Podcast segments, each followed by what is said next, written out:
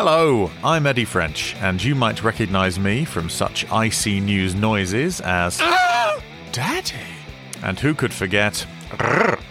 Well, the good news is, is that I now have my own podcast. It's called Pick Scraped, and it is a fortnightly sketch show uh, made entirely by me.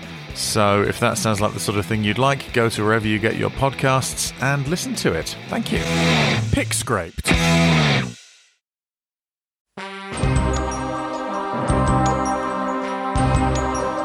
You're listening to IC News, the only network bringing you the stories from across the multiverse.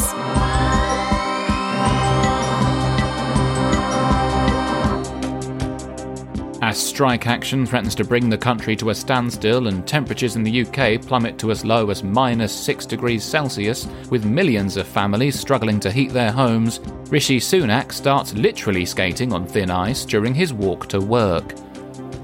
Following further revelations in the PPE MedPro scandal, Baroness Mone says she is taking a leave of absence from the House of Lords to clear her name.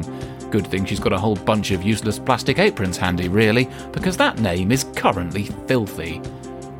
Controversial cat bomb mouthed TV pundit Piers Morgan is hospitalised with a broken penis following the release of the Harry and Meghan documentary on Netflix.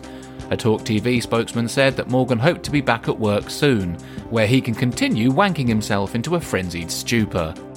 And finally, Kwasi Kwarteng says he got carried away during his brief stint as Chancellor. Yes, by a magic dragon if his appearance at the Queen's funeral was anything to go by.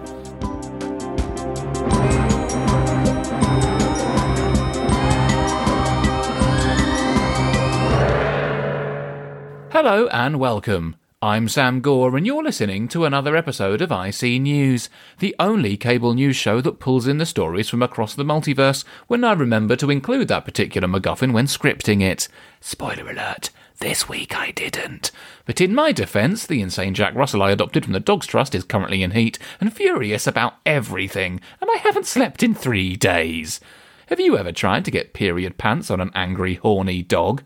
It's like trying to pin down and get a straight answer out of Nadine Dorries. And yes, I will be getting her neutered as soon as I can. So fucking calm down, internet comment section. The dog, that is, not Nadine Dorries, no matter how convincing an argument she might make in favour of eugenics. It's been another week of British society functioning superbly here on Earth Prime. A strike fever continues to rage through the feverish body of the electorate, and Rishi Sunak's piss weak government frantically tries to pretend it can handle the unions, despite constantly caving into its own backbenchers on everything from wind farms to housing targets. This week, the rail unions announced the very Christmas strikes they promised they wouldn't announce, after Mick Lynch accused the new Transport Secretary and Tomorrow Never Dies henchman Mark Harper of deliberately sabotaging the union's negotiations with the network operators by forcing new conditions on them. The government's deliberate antagonism is clearly designed to paint the unions as militant, when in fact it's becoming painfully apparent that more and more people are going to continue demanding that something be done about the 12 years of stagnating wages and deteriorating working conditions that we've seen under Tory rule. Of course, in every crisis, there are parasites looking to turn a profit. Here's looking at you, Baroness Mone. But also, here's looking at Danny Sutcliffe, who has his own ideas for helping the British public through this uniquely Tory winter of discontent. Hello, everyone. I'm Danny Sutcliffe, proud working class Mancunian, visionary, and high powered business magnate. Now, I don't know what a business magnet is exactly, but I assume rich people call themselves that because they find it so easy to attract coins. And that's exactly what I want to do for all of you listening at home. I'm here today to help you through your cost of living crisis with an exclusive offer to join my growing business family. Do you want to be your own boss? Do you want to dictate your own hours while still earning bank? Have you got a battered old transit van and no regard for human life? Well, I've got the solution for you. As Britain heads into this festive season, it's starting to feel like the country might be on its knees. And not in the good sort of way that gets your ears wet if you do it right. Teachers and nurses are leaving their professions in droves. Trains have ground to a halt. Workers everywhere are striking, and every single one of the essential services we pay for through our taxes are creaking at the seams, with waiting lists that stretch out for years. Inflation is killing people's spending power. Rising interest rates are sending mortgage costs spiralling and destroying our savings. Brexit and the war in Ukraine are sending import costs soaring, and our immigration system is more knackered than a migrant worker in Qatar. But do I, Danny Sutcliffe, piss and moan and suggest that maybe, just maybe, the root cause of all this might be a Tory party that's absolutely fucking spent? Do I attempt to blame our problems on those that have been in power for 12 years and whose embarrassing political demise is now plunging the nation into oblivion as they thrash out their final death throes? No, of course I don't, because I'm not a moaner, I'm a doer. Where others see tragedy and crisis, I see profit and opportunity. Which, funnily enough, is a lesson I've very much got from the shower of bastards currently in power. Everywhere I look, I see the potential for making money. Whether it's the commuters, stranded by a terrified government that's constantly sabotaging talks between the rail unions and network operators in a desperate attempt to make the trade unions public enemy number one, or the patients suffering under a total gridlock in A&E. Someone, somewhere, is always rife for exploitation by the private sector.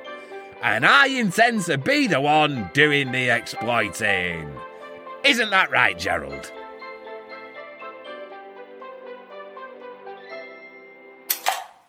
Danny, can we please just go to the hospital?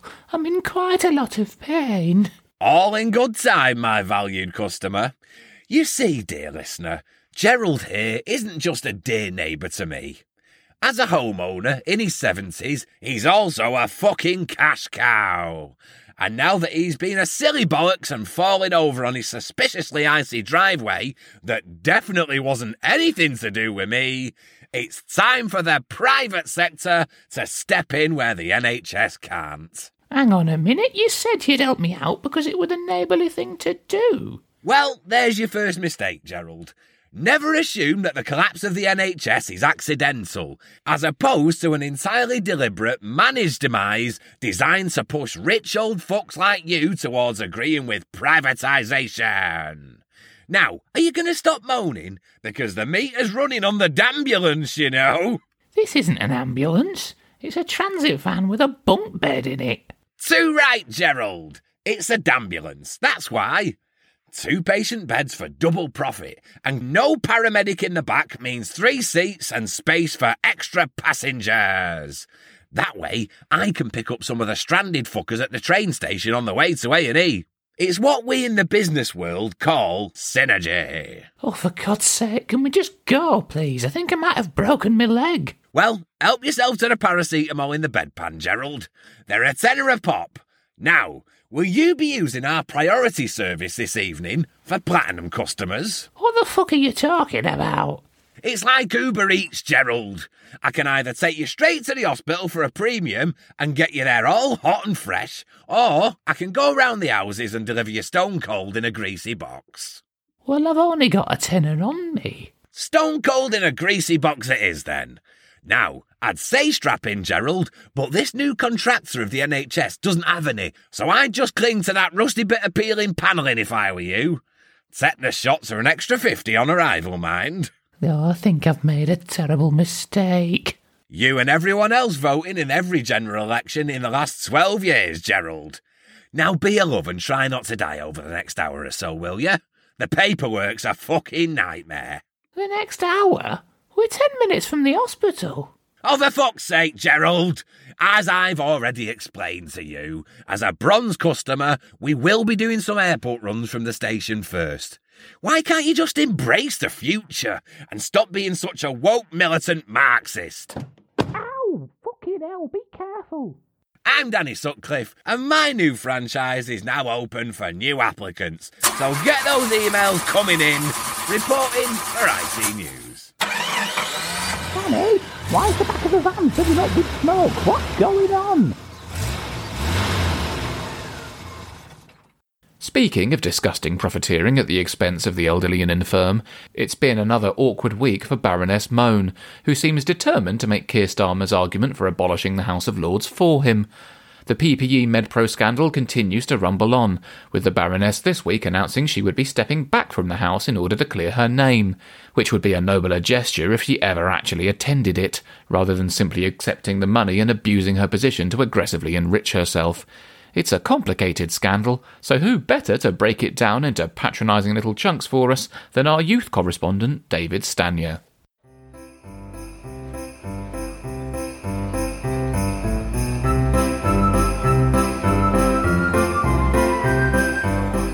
Hi, kids. It's me, your favourite enthusiastic newsboy, David Stanier. I'm here to get down with the kids and keep it real like the based superfly paying wasteman I absolutely am. I don't know what any of those words mean, but I heard them on TikTok, so they must be cool. And being cool's important if you want to reach the youth of the nation and get them to be passionate about the news, which I do. I want to get you so passionate about the news that you start putting up sexy posters of it in your bedrooms when you become teenagers. Move over, BTS. All the cool kids have A3 pin-ups of Huw Edwards now. I practice kissing on mine. Today we're talking about PPE, which sounds like a weird cross between having a piss and a mobile phone network. But it isn't. It stands for Personal Protective Equipment, which at the height of the pandemic meant things like gloves and aprons and medical masks and loads of other shit. Yeah, no. All the stuff you need if you don't want all your healthcare workers catching the brand new horrendously contagious disease they're suddenly fighting every single day. When coronavirus hit our shores, we needed an absolute buttload of PPE, and so did every other Tom, Dick, and Fernando all over the world. Demand was higher than Snoop Dogg in an aeroplane, and supply was lower than all the handrails in Rishi Sunak's house. The NHS was crying out for more PPE, and the government was desperate to get it to them. And the way they decided to get it was by awarding billions of pounds worth of contracts to firms who were recommended by their mates. Mates like Baroness Mone, who I promise is a real Conservative peer and not just the stage name of a posh dominatrix whose card I found in a sticky phone box. This VIP lane for procurement contracts, according to the Tories, was a necessary evil for one good reason. At a time of national crisis, they say it was quicker than doing proper consultations and putting contracts out to competitive tender. But did it work? The short answer is yes. If you wanted to funnel tens of millions of pounds of taxpayer money into some very corrupt ermine pockets. The long answer, if you wanted it to actually source decent PPE that could have saved lives and provided value of money for the country, is fucking no. The Tories' dodgy procurement process led to hundreds of millions of pounds being wasted on subpar products that either didn't meet the required medical standards or simply weren't delivered at all. Poof, spaff, gone. All through companies that were more often than not hastily set up purely to profiteer from the crisis of the pandemic.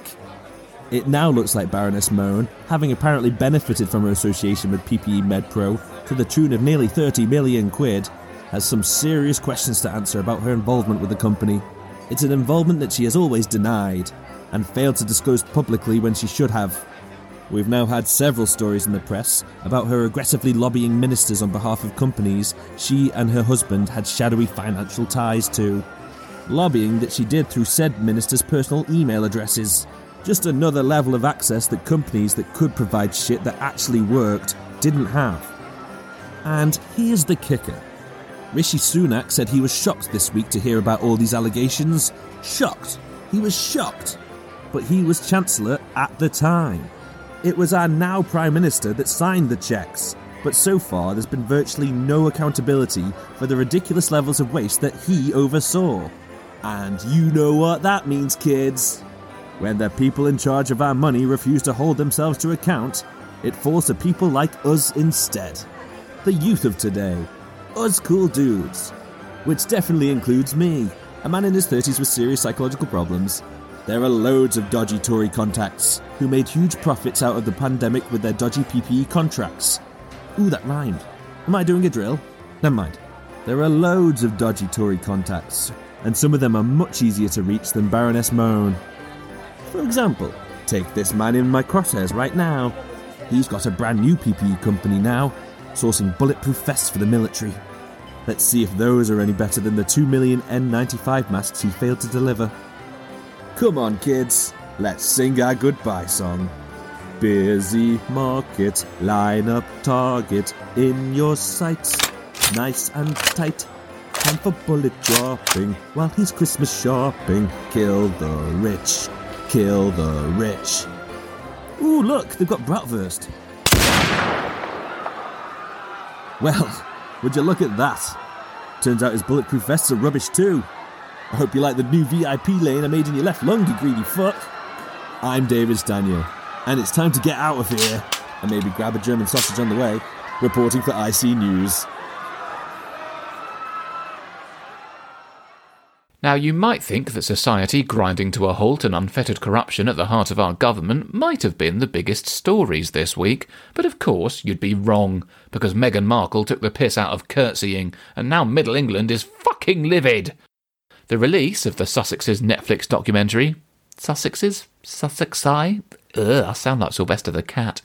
Anyway, the release of Harry and Meghan's Netflix documentary has predictably enraged the right wing press, despite its first three episodes being so tediously self indulgent and free of scandalous revelation that they've had to scramble to actively manufacture some. It's just the latest development in the long running row that the existence of a black royal has caused about the nature of systemic racism in British society. An issue that was made all the more awkward for the palace last week by Lady Susan Hussey, Prince William's godmother and one of the late Queen's oldest friends and confidants, who repeatedly asked a black charity boss at a Westminster function where she was from. Ngozi Fulani says both she and the charity she heads up have been bombarded with online abuse since speaking up about the incident. Joining us in the studio today to discuss the impact of constant racial microaggressions, it's Che Burnley.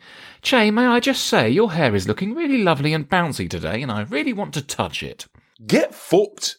Aha, you see what I did there? I was using irony to highlight the problem. Yes, at the expense of making the black man feel uncomfortable. Is this really the tone that you want to open this conversation with? Um, no, you, you're right, of course. Sorry. Thanks for dragging me into this a week late, by the way. It really does wonders for the stereotype. Well, I think you're very punctual, actually. You always have been. I'm going to punctual you in a minute. Oh, um, not worried about the aggressive black man stereotype, then? Oh, I'll punch you very calmly, Sam. But completely by accident, you have actually highlighted a decent point, which is that black people's reactions to the sort of constant low level bullshit we endure day in, day out often get far more criticism than the behaviour we're reacting to. Case in point, the abuse now being levelled at Miss Fulani, who's done nothing but calmly point out that she was being treated disrespectfully and felt singled out. I get that, and the abuse she's now getting is inexcusable, but. Oh god. Um. Are you alright, mate? You, you look like you're about to cringe yourself inside out. Well, I'm gonna say a bad thing. You could just not. But it's a point that some commentators have made, not not one that I necessarily condone, but it might be worth discussing. Miss Fulani does dress in a way that honours her cultural heritage. Wow. So now it's the woman's fault for how she dresses, is it? Oh, see, I knew you were going to do that. uh, fucking hell, mate. Relax. I get the point, alright? You can stop wincing. Oh, I think I've got a hernia. But let's address that, shall we?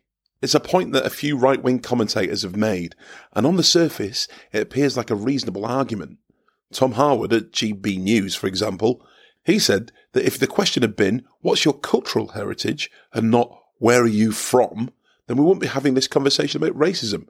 Clearly, he thinks that's a massive gotcha. Okay. Is, isn't it? No, it's not. But not necessarily because he's wrong. In fact, what he's saying is exactly the fucking point, and yet he still doesn't get it. Let's just put aside for a moment the fact that what's your cultural heritage is never a question white people get asked when they're being introduced to posh old ladies. Regardless of that, There is a world of difference between asking somebody that question and refusing to take their answer at face value when you aggressively demand to know where they're from. Because when Ngozi Fulani said she was British, which she absolutely fucking is, that wasn't a good enough answer for Susan Hussey. And the reason it wasn't good enough was because Lady Hussey couldn't get her head around the idea of a black woman in an interesting outfit defining herself as British.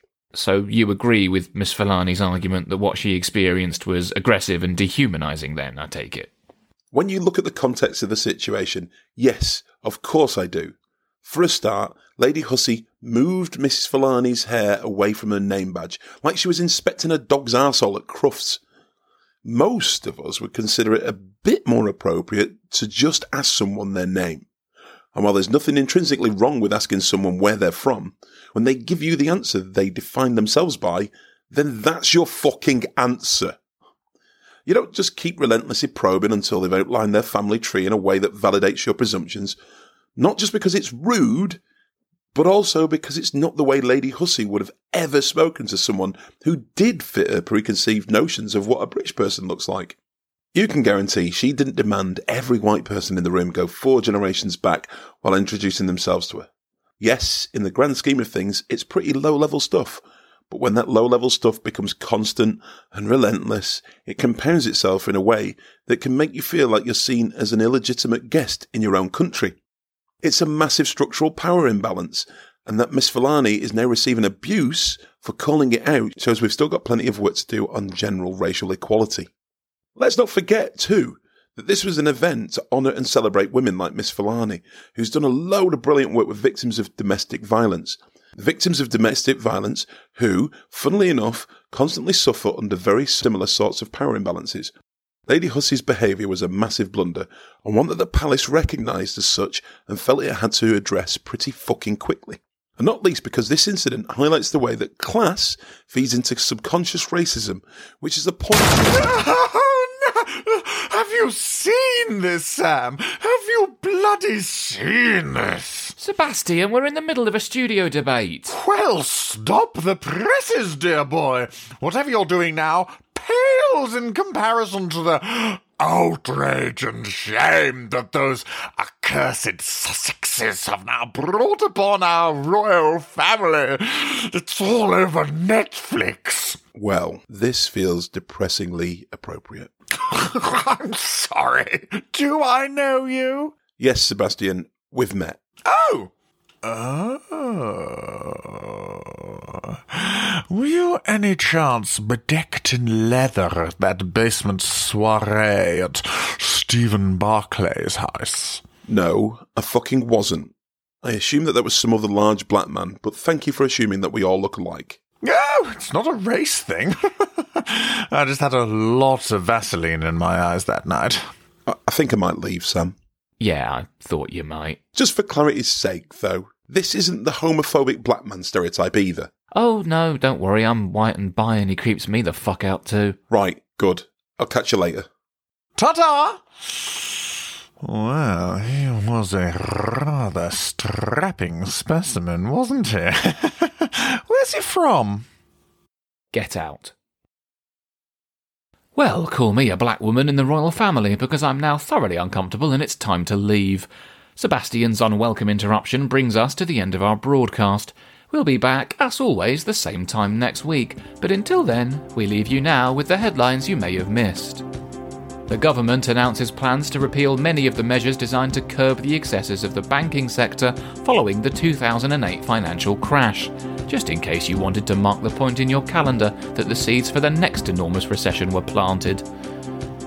Matt Hancock becomes the latest Tory MP to announce he will step down at the next election. And at this point, honestly, it's just cute that they think they'll have a say in the matter. The School of Art Institute of Chicago revoked the honorary doctorate it gave to Kanye West in 2015, making getting rejected from art school the latest thing Kanye can sympathise with Hitler about. And finally, as he approves the UK's first new coking coal mine in decades, Michael Gove insists it's definitely not because he misheard coking when asked if he'd like a rock of it. You've been listening to IC News. Thank you and goodbye.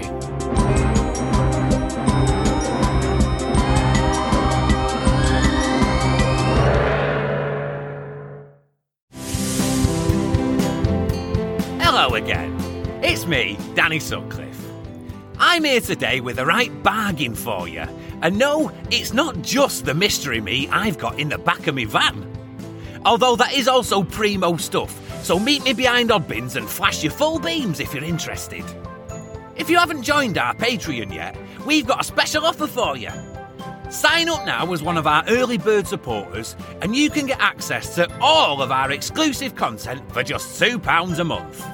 If you want bonus podcast sketches, compilation episodes, and ICU stories, this is the cheapest you're ever going to get them.